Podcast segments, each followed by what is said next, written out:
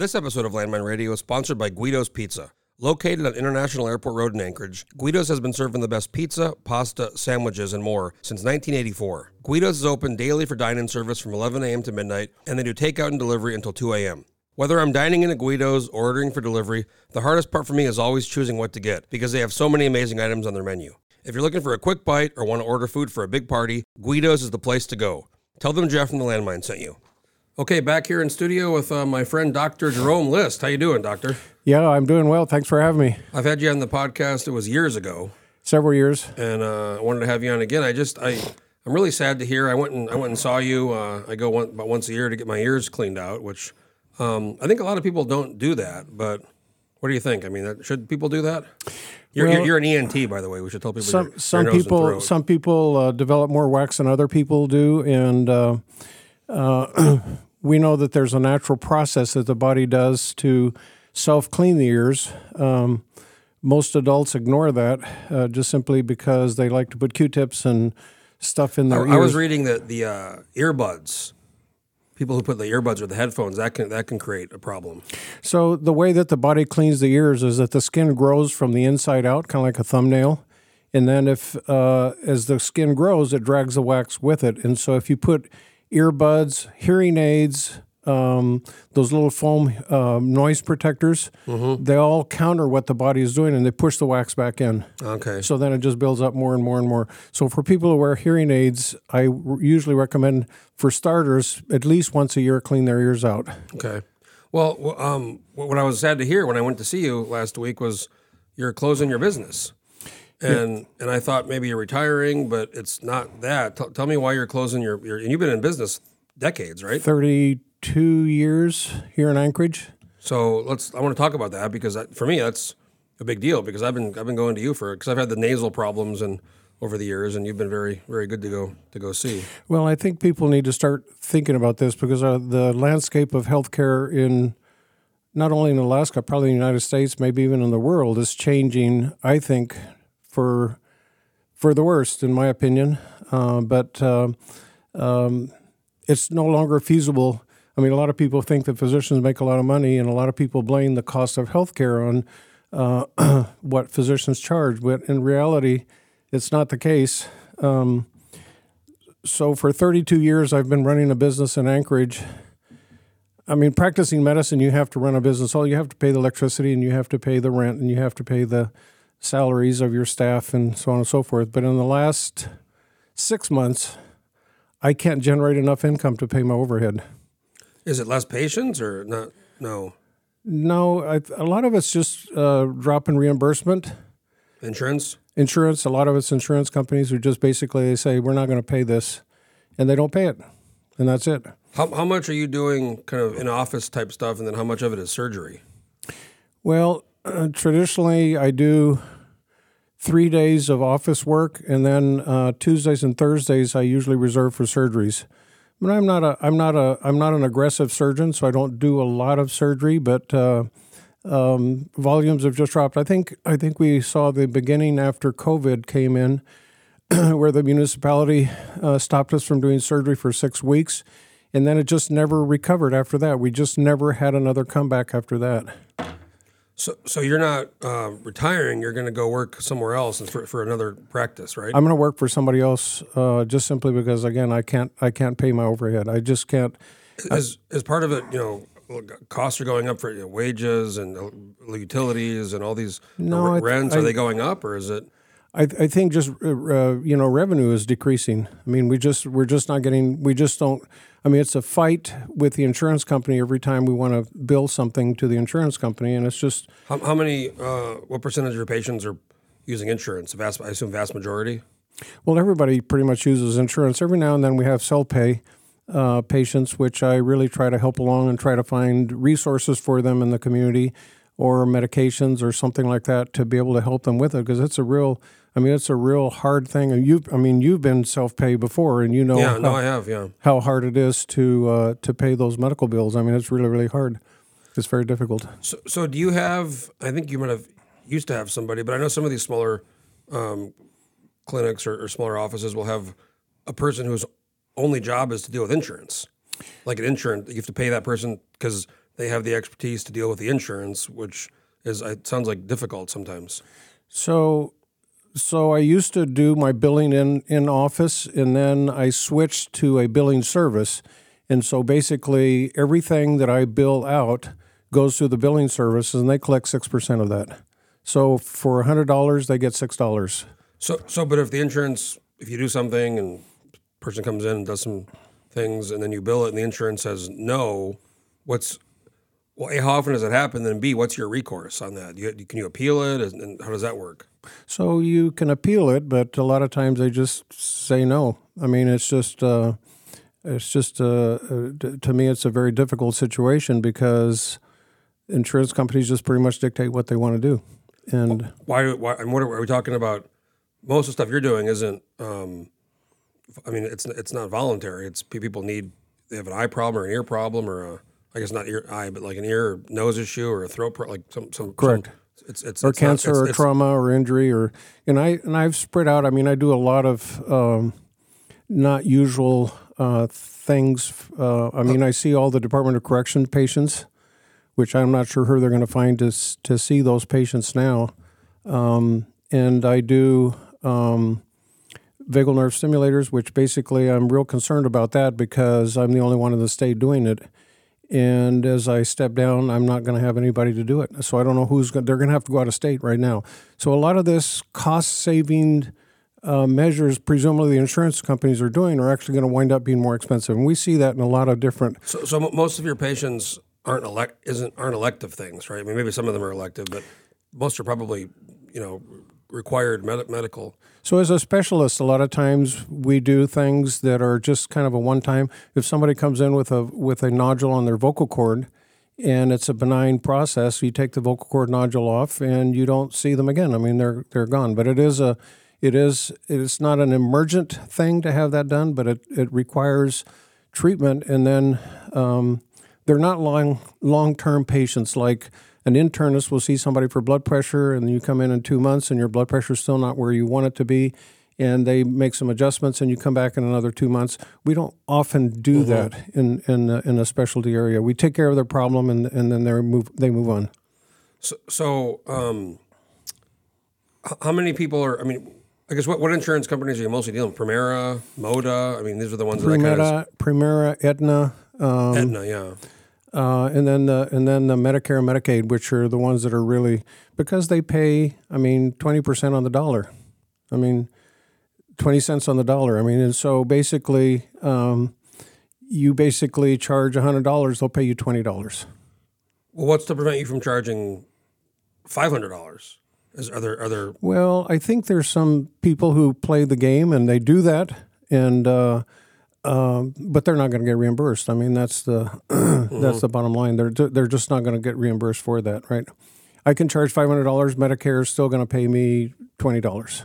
So so now some you'll you'll hear sometimes some doctors won't take Medicare or Medicaid. I mean, do you have to take it or can you not take it? No, you don't have to take it. No, you don't have to take it. But I have a sense of community because I think those people need to be served and they have their needs. And so, in a sense, um, my my approach has been I need to take care of these people, and I think that's probably what's put me in a financial uh, you know situation that I'm in right now. So if a, if a if a Medicare or Medicaid patient needs, let's say, a, a complex surgery, for example, which which are you know there's a hospital, there's a surgery center fee, there's an anesthesiologist fee, there's your fee, there's your fee. Are they paying in that case a very like low percentage of, of the full cost? Yeah, it's across the board. I mean, it's not just me, but but um, you know the facility fee is, and so um, I've had, for, for instance, problems with my vagal nerve stimulators. A lot of those are Medicare What's patients. a, what's a vagal nerve stimulator? It's for epilepsy. It's a it's kind of like a cardiac pacemaker, but it's for epilepsy. We hook that up to the vagal nerve, uh, vagus nerve, which um, sends an electrical current to the brain, and it helps reduce the uh, number of seizures that the person has. And so um, I've basically almost exclusively do those at uh, Alaska Regional Hospital because the other hospitals and surgery centers they don't want to they don't want to deal with the with the uh, with the ty- with the profile of patients that that need the vagal nerve stimulators. So it's it's uh, What do you mean the pro- profile? Is it? most of them are Medicare or Medicaid. Oh, okay. Yeah. So I mean, is is that part of the reason things are so expensive? I just got my appendix out. I told you about in October. I was in the hospital for 20 hours. I mean, I, I got in at 3:30. I waited a couple hours. I was out by you know 1 p.m. the next day, so 22 hours. It wasn't even a full 24 hours. I get the bill, you know, a month later. It's fifty-five thousand dollars. They, they then they write off 15 or 20 because it's like Premera or whatever. But still, I mean, that doesn't make any sense to me why it should cost that much for I mean think about the average cost of like a the average wage in this country or whatever I mean that just seems is that why it's so high because they, they you bill more bill more bill more you want to get reimbursed more is that part of it or So a number of years ago, um, there was a. Um, I, I'm I'm not a business person, but I, I, I learned this from there was a a um, CEO for an anesthesia group here in town, anesthesiologist, and so he he ran the the business part of the anesthesia group, and so he told me, you know, these things are pretty easy to figure out. All you have to do is go and um, add up your expenses, i.e., you know, malpractice insurance, um, uh, uh, payroll, rent, uh, and all the incidentals and all the other things, and then divide that per the number of hours that you see patients in the office, and that'll give you how much it costs you just to keep the doors open, not to get a salary or not to make any money, but just to keep the business going. And um, so if it costs me $100 an hour, for instance, to keep the doors open, and I get reimbursed 20 $20, dollars from Medicare and Medicaid, I mean, I can't, I can't pay my overhead, and that's what's happening to me right now. what are the re- reimbursements for like Aetna and Premera are they higher So they're higher. The private insurance companies are higher, but they still are not sufficient. I mean, I can't offset, and because of I've because I've agreed and think that it's important to see the Medicare and the Medicaid patients, then I have a I have a high number of Medicare and Medicaid patients, and so are other do- are other doctors friends of yours or are, I mean are same, similar things happening? So some other doctors would just say we won't see Medicaid patients, or others will say we'll only see two a month, or others will say we only see four a month or something like that. But they restrict the number of because they can't they can't pay their bills as as long as they're getting the reimbursement from those. I mean in, in uh, Alaska a, a large a large percentage of the population is on Medicaid or Medicare That's correct, it's, and it's and, small I don't know the numbers but it's not small and they deserve to have health care just like anybody else. I mean, I don't discriminate because they're in jail or they're in no matter what. I mean, it just doesn't make any difference. So when me. you go to this new um, practice, are you still going to be able to? Do they have different policies on? I don't know specifically, but I'm sure they do. I'm sure they're going to be more restrictive because they're a viable practice. And if, if you see all Medicare and Medicaid patients across the board, you're going to be closing your doors just like I am. What were you? What were you seeing ten years ago, twenty years ago? I mean, was it was it better? I mean, has it gotten worse? I guess. It's gotten worse because I could pay my overhead. I mean, I could make a living. I could I could put food on my table. I can't do that anymore. I just I just simply cannot do it, and that's happened. I'm going to say in the last two to three years. Um, for me, started looking at the books because when things started getting tight, then I started looking at the books. In the past six months, I don't I do not generate enough revenue to be able to pay my expenses. Do you, do you think COVID has had a, a big impact on this? I, I, I, I think that was kind of the beginning of the end, in my in my opinion, is where I started kind of really down sliding was when COVID came along, and the and and one of the big uh, again one of the big things for that was that. Um, uh, again, the municipality put a restriction on doing surgeries. So for six weeks, I wasn't able to operate. And for a surgeon, uh, basically, some of your, a lot of good part of your revenue comes from surgery from doing surgery. So I was not able to do that for six weeks, and it just kind of, I think it just kind of snowballed down from there, and it just went downhill from there.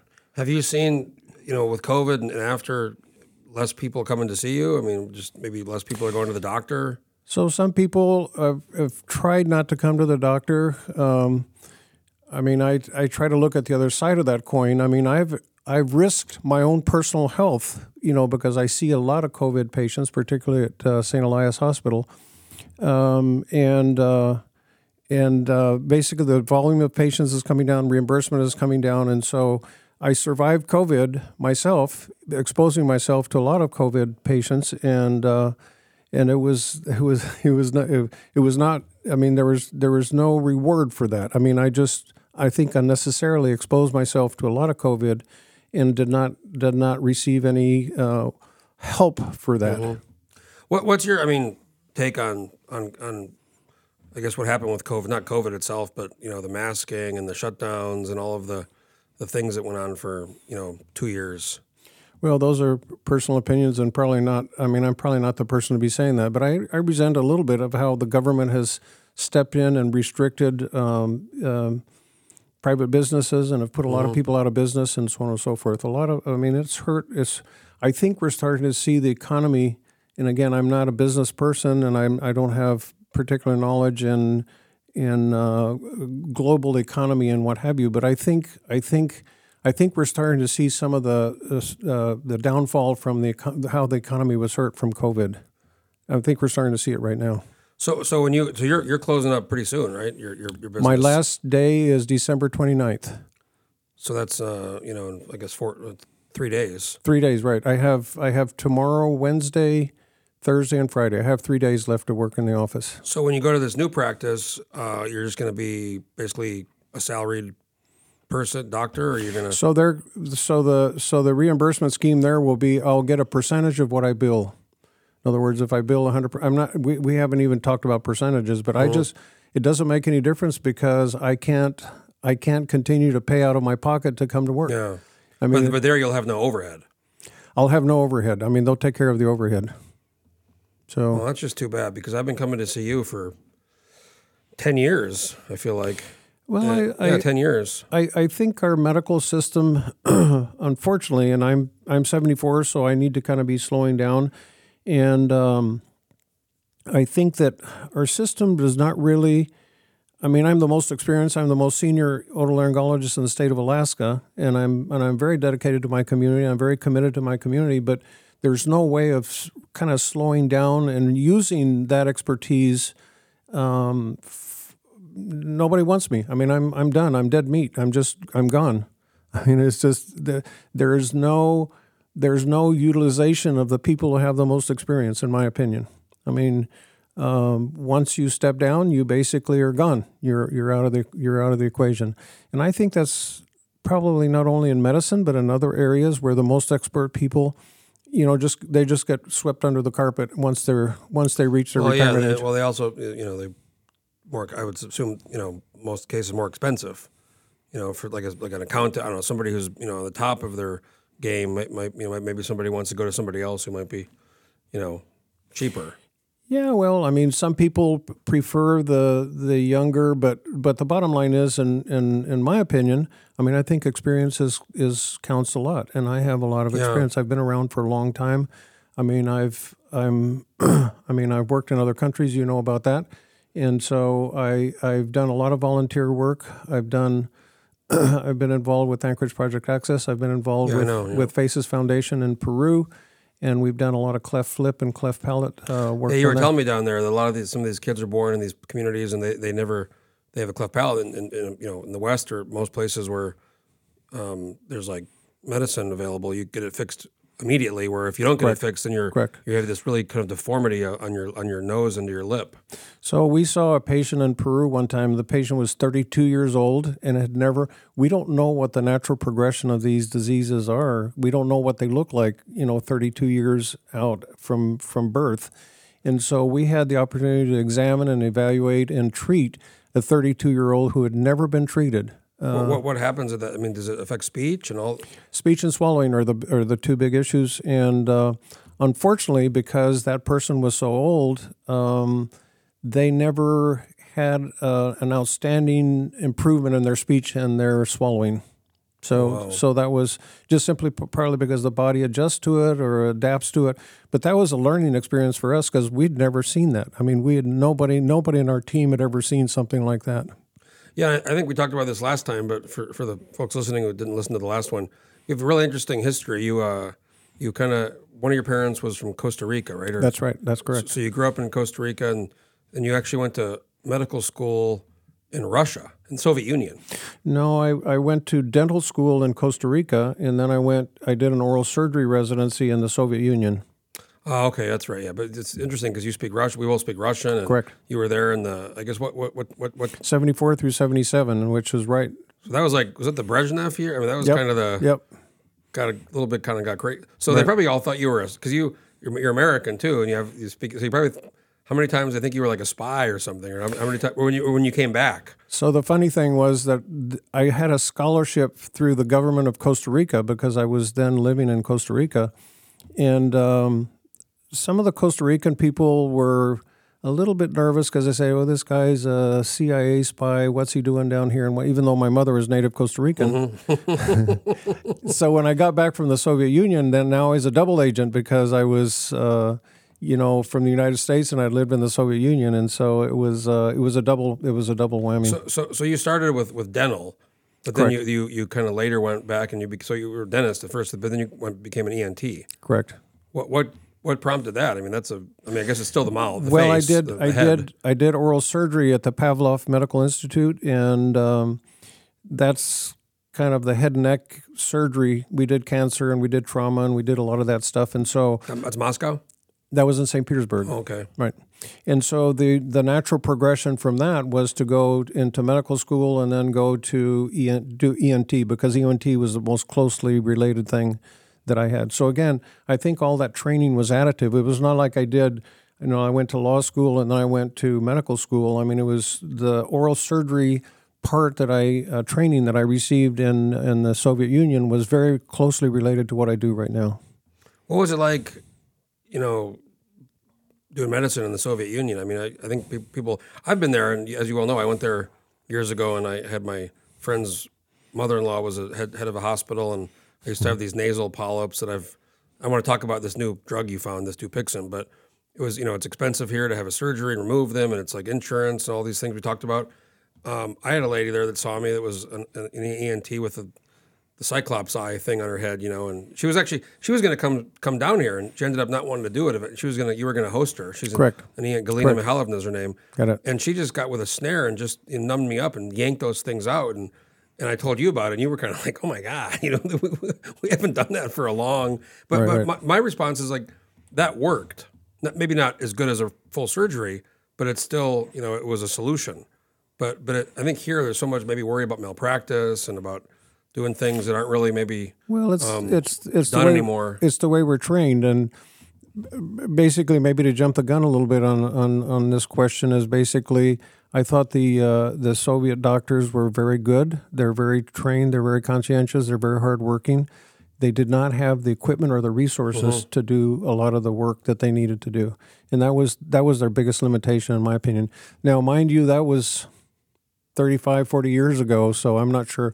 I th- my daughter is a general surgeon in in St. Petersburg, and so the situation probably continues to be fairly similar as it was before. And the biggest issue is not training, not uh, knowledge, not not research. It was basically uh, equipment, um, facilities. Uh, I mean, I remember we had two operating uh, two operating beds in one room Oh, the same time? at the same time. That's probably Right. bad, bad for well, bacteria or germ. I've, I've never heard of that in the United States ever. And we also had windows in the operating room. They're called fortochka. You remember that? It's a Russian word for a small window. yeah, for, yeah, gas. So they so there were two fortochkas in the in the uh, in the op- this operating room that had two beds in it. And Why'd they have those? that's just because all the buildings were built with fortochkas, and and the Russians actually used those for um, you know as a as a refrigerator in the wintertime. You'd see their little plastic bags hanging out of the fortochka yeah. to to hold their their produce and their yeah. eggs and stuff like that. Yeah. So when you came back, where, where did you where did you be, go to school for ENT?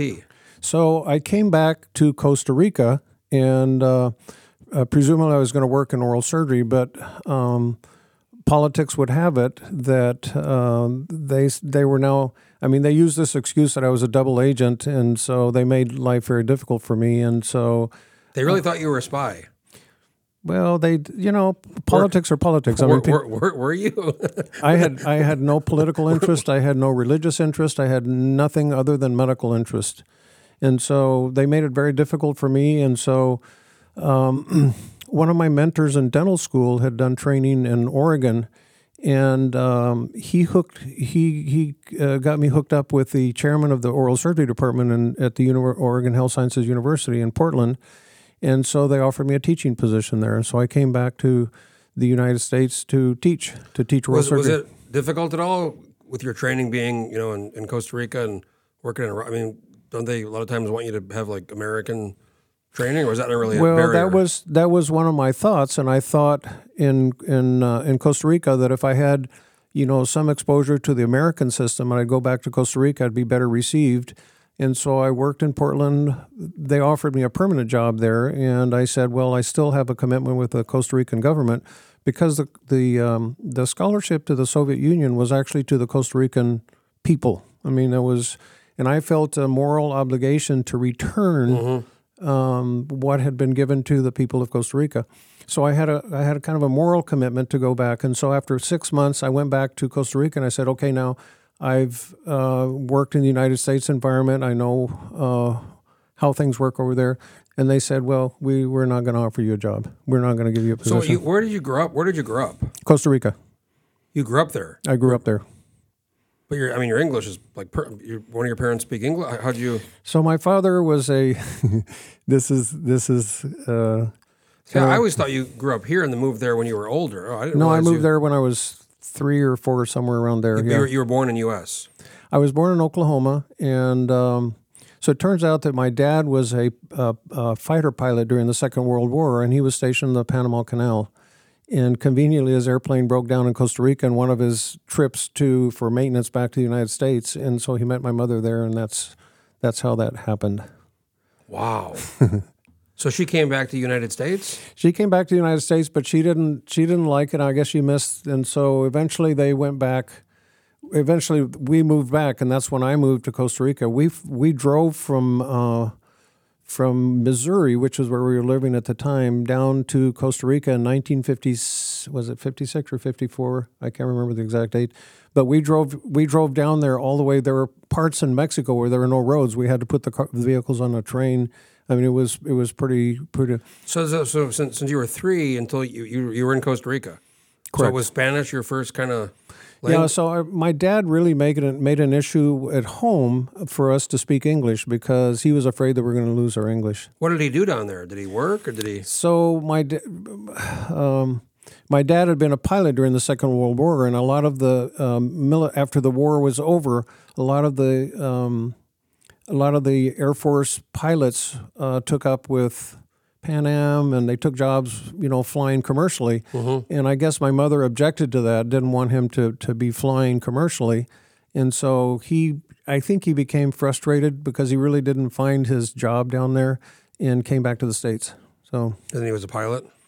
No, no, he left. He he he quit the. He was not. He was not flying when he came back to the states. I mean, he'd already let that go.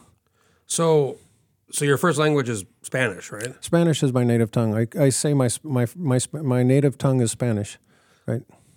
Did you when when you were younger? Did you because you have no accent? I mean, nobody. If somebody met you right now, they'd have no way of knowing you were a Spanish speaker. First But in, language. but if I go to Costa Rica now, it's usually maybe a couple of days or a couple of weeks before my Spanish really loosens up, and people say, Mm-hmm. Even though I know a lot of slang, I mean, I can, I can, I can, uh, I can fool people pretty easily. But it, but it, you get a little rusty, and so because I don't use Spanish all the time, even though I have a lot of patients in my practice. I was going to ask you how often do you because you, you speak Russian very well too. yeah, but Russians don't go to doctors. That's they don't. mm, that's true. You're right. They don't go as much. The Russians don't go to doctors, and so I mean, I, I say that they do, but but There, there's some Russian doctors here. There's uh, what's her name? I think is it Grimberg. G- Galina, the the, the OBGYN. She's kind of. Oh, Um, I think it's Galina. Galina. She's kind of well known in right, the Russian community. But there, there's some. There's a few Russian doctors. I'm sure you probably know them. yep, Some of them. right. Well, I'm really sad to hear your. I mean, I'm. I'm you're, where where you going? You're going to in Eagle River, or So my the group that I'm going to be working with, they're opening up a, an office in Eagle River, so I'll be running that office out there in Eagle River. well, right. hopefully I can. I'm going to just transfer with you because I, I, I like coming to see So you. so the one caveat is that I'm I'm I'm going to stop doing surgery, and so uh, that's kind of a that's kind of a big transition for me. And this whole process is very difficult. I mean, I'm not sure if this is the purpose of this talk today, but it, for me, it's just No, no, it, it definitely is. Yeah. for you to dedicate your whole life to doing something that you've um, trained a lot for. You've spent a lot of time. You've traveled a lot. You've been exposed to you know cultural issues and so on and so forth. And then all of a sudden, you're not going to be doing it. And so it's very difficult for me mentally, is to say, well, I'm stepping down. Yeah. It's very very difficult, but it's time. I mean, it's just it's just. I've been in a lot of leadership positions, and that's always been a big question. Um, you know, pilots have a certain age limit at which they have 60, 65. They're actually trying to talk about raising that now because there's a a shortage of pilots, and, and the max, the forced retirement is 65 for, for, for you know commercial pilots. and I'm a private pilot, and I would say that if I had a 65 year old pilot or a 35 year old flying me somewhere, I'd want the 65 year old. more- That's more just, experience, That's just that's just my personal opinion, right? I I, I, I think a lot of people would uh, disagree with me on that. I wouldn't. But but I- I want same the more thing- experience- yeah, the sa- more sa- experienced Same person. thing with a surgeon. I mean, if I go to a doctor, I'd rather go to the 65 year old doctor than the 35 year old doctor. Mm-hmm. And that's again, that's just my my opinion, and and and uh, people may respectfully disagree with me on that. Um, last thing I want to ask you about or talk about is, is you know, I've told people I've had this kind of nasal polyp issue, which is not uncommon. You know, it blocks your kind of breathing and your ability to smell, and it's miserable. And you know, I had them when I was 19. I had a surgery, and then I had another with you. I had a surgery, and they tend to come back. And and then for a while, I was coming to see you, and it was I was getting like a, a Kenalog injection directly, which would you know for a few months solve it, but then they'd come back, and Right. the quality of life is miserable. So about two years ago, you I guess through just paying attention to things, you said there's a drug out um, that there was never really any medicine for these nasal polyps called Dupixent, and, and it's a monoclonal antibody, which is one of these very expensive drugs that targets something in your you know kind of body. And I I tried it, very expensive, but I tried it. You gave me a sample, and I mean, you hear the term miracle drug. It's a fucking miracle drug. I mean, I don't know what it's doing. I know it targets like a protein and there's some inflammation, but I mean, what, what, I mean, ever since I've been taking it, it's twice, every two weeks, it's an injection and it, you know, a little bit uncomfortable, not too bad. But like, what, what is, what is this drug and what, and how many people do you know and you're, that have dealt with my issues are, are using that?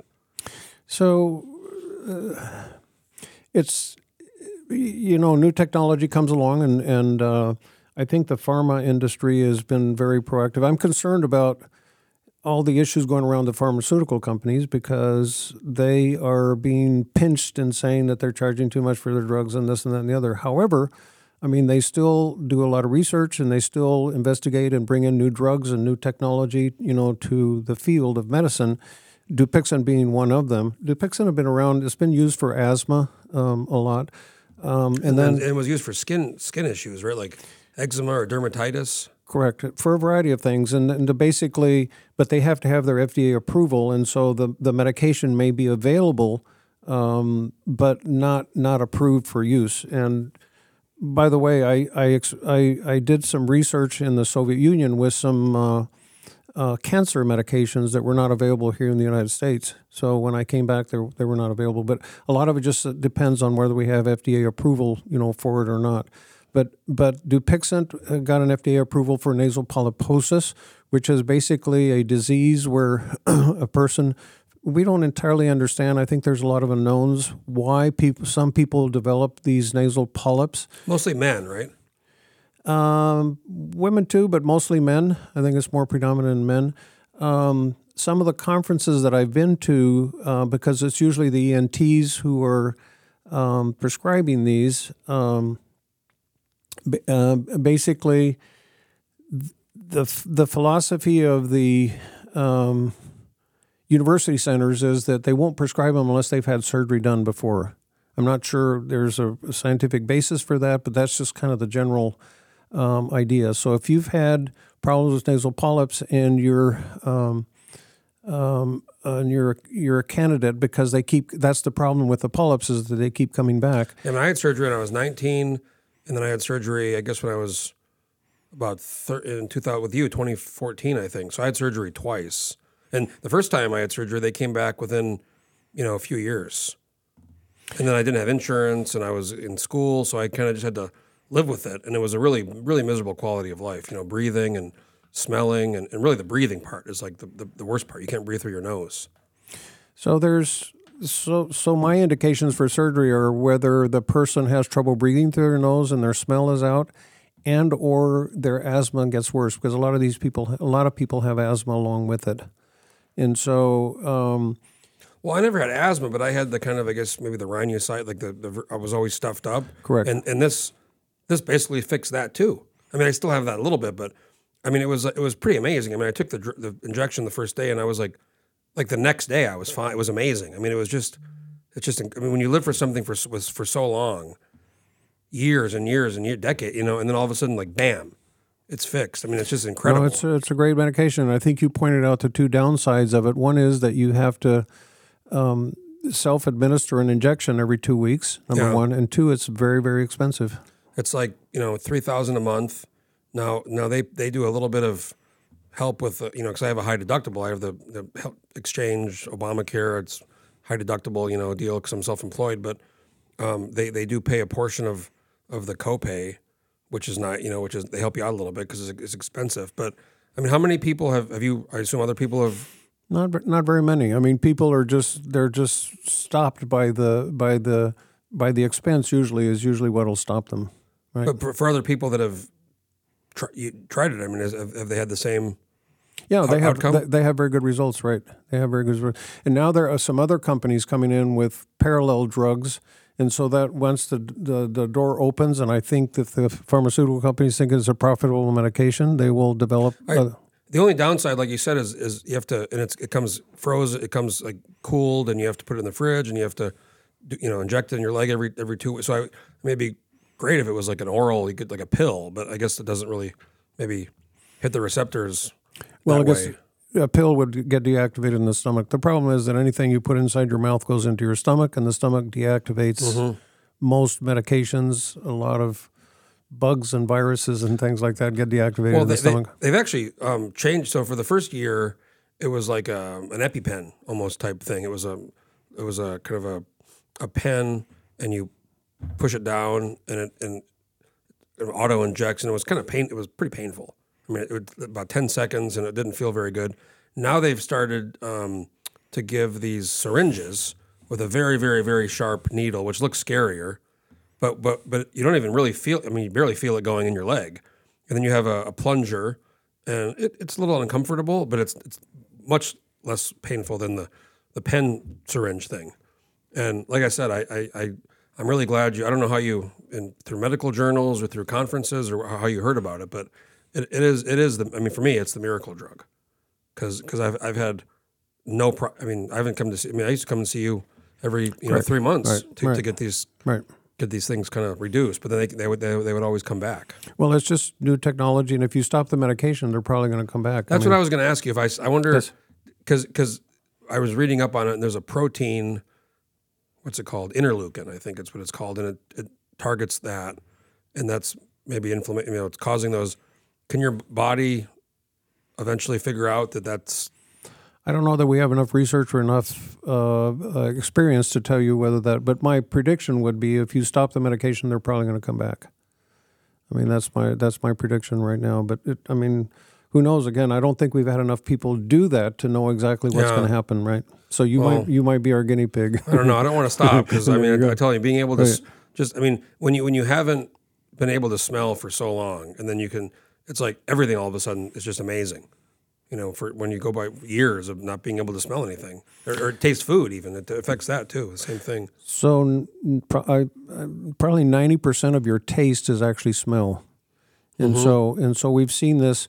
Fortunately, with COVID, we've had uh, viruses attack the olfactory bulb, and your situation is a little bit different because the polyps block the air going up into the olfactory area. Yeah. But with the virus, and we've had viruses around that attack the olfactory bulb, but with the COVID, we've seen a lot more of this, and we've done a lot of research. We've learned a lot of things about smell since COVID.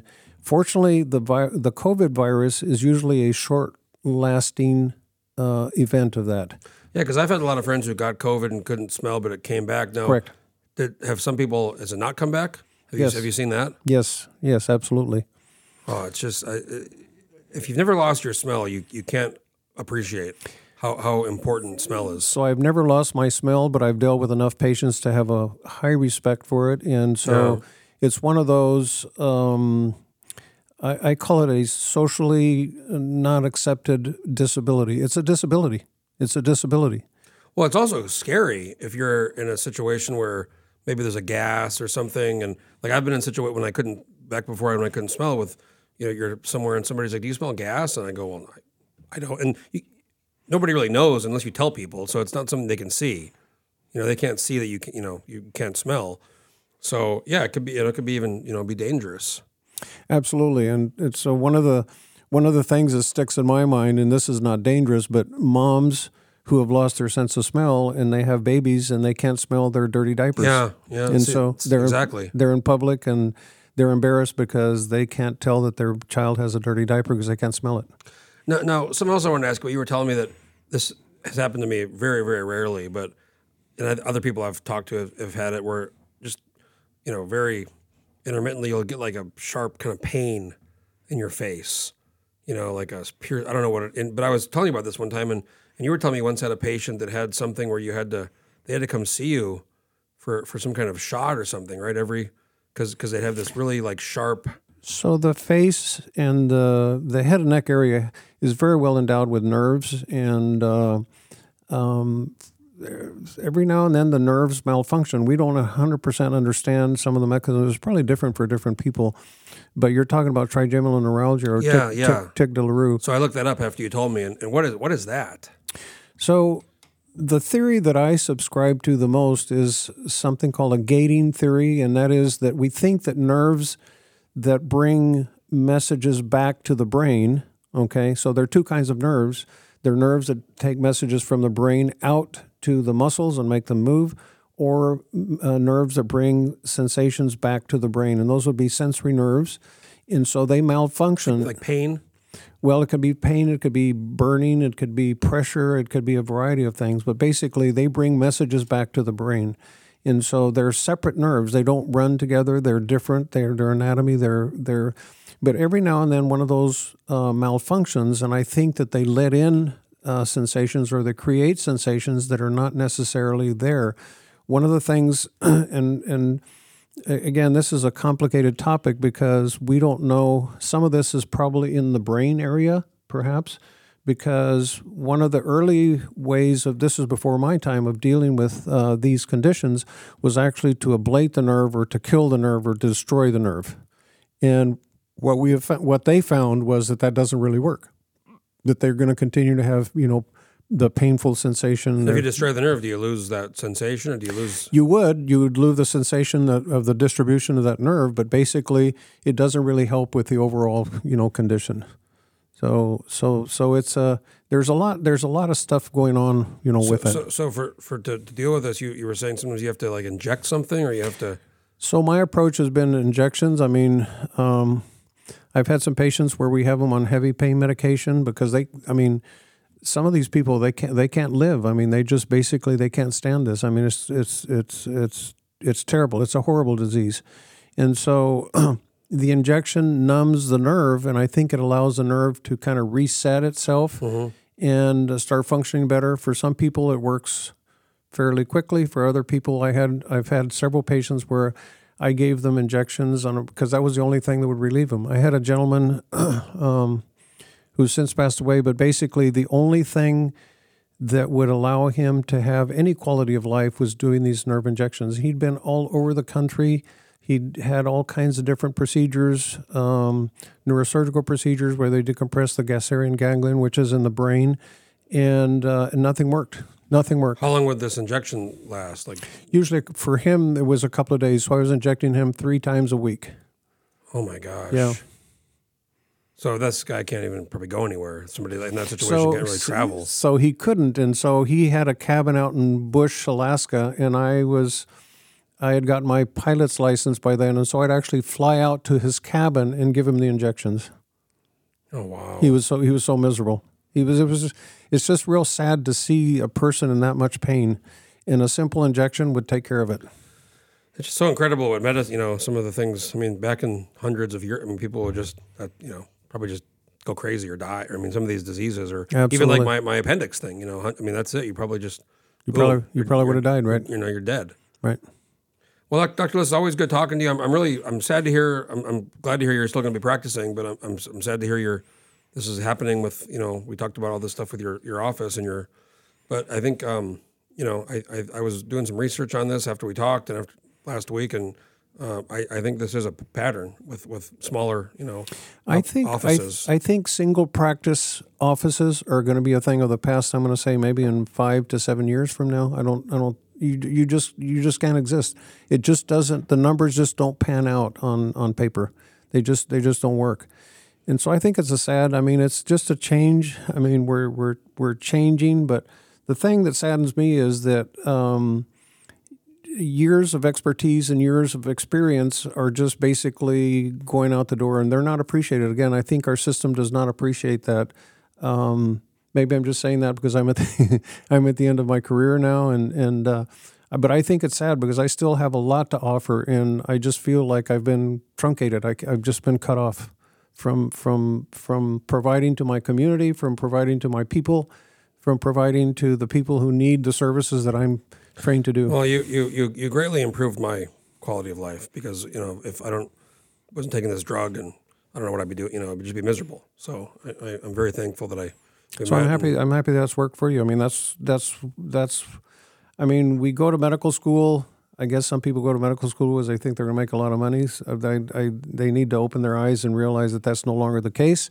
Um, but I, I, I, I mean, that's what I do. I mean, I, I, I like helping people, and sometimes it's more successful than other times, and you're more gratified. I'm, my satisfaction is not looking at a bank account or something like this. Is how the patients are doing, how, how we're doing with that, and that's that's really Well, that's, that's what it should be about for everybody.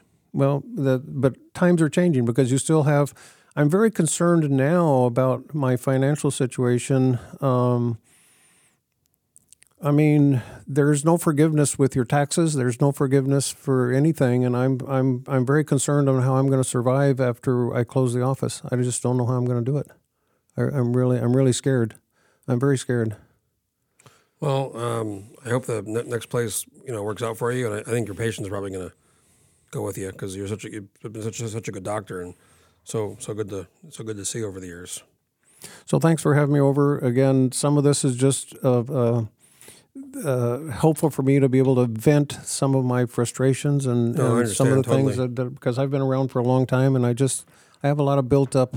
Um, um, I just feel sad about this whole situation. I feel sad. May- may- Maybe it's time to start your own podcast. Maybe I Dr. don't List know. I- podcast. I'm, I'm not. I'm not going to compete with you. You're too good at it. No, no, I, I'd, I'd listen to it. Well, Dr. List, thanks again for coming in. I'll, I'll be seeing having- you. And uh, if, if folks want to uh, ever get a hold of you, um, I guess I can look you up in your new practice down down the road. Yeah, my But- phone number is going to be the same. It'll be uh, just forwarded to the new practice that I'm going to be in. So Yeah, I mean, for my friends listening, and I've talked to a lot of friends who have had these sinus, and you know, they just never go and see anybody. And I say, I should go see an ENT, you know, because sometimes it might be as simple as just getting some some small thing done, or maybe taking some medicine or whatever. And I think a lot of people just kind of learn to live with some of these like ear ear or nose issues, you know. And um, I always tell people to go go if they have an issue like that, go see an ENT. So perhaps with the exception of cancer, my philosophy has been do the simple things first and then kind of work up from there. And so I'm again, as I mentioned earlier, I'm not an aggressive surgeon, but basically you want to do the simple things first and see if that works and get your gets you in good standing. Well, thanks again, Dr. List. Happy, Happy New Year. Love, love having you on, and we'll, uh, we'll, we'll, we'll talk to you again. Folks, if you have an idea for a podcast or want to do a podcast, get a hold of me and stay tuned for the next one. Land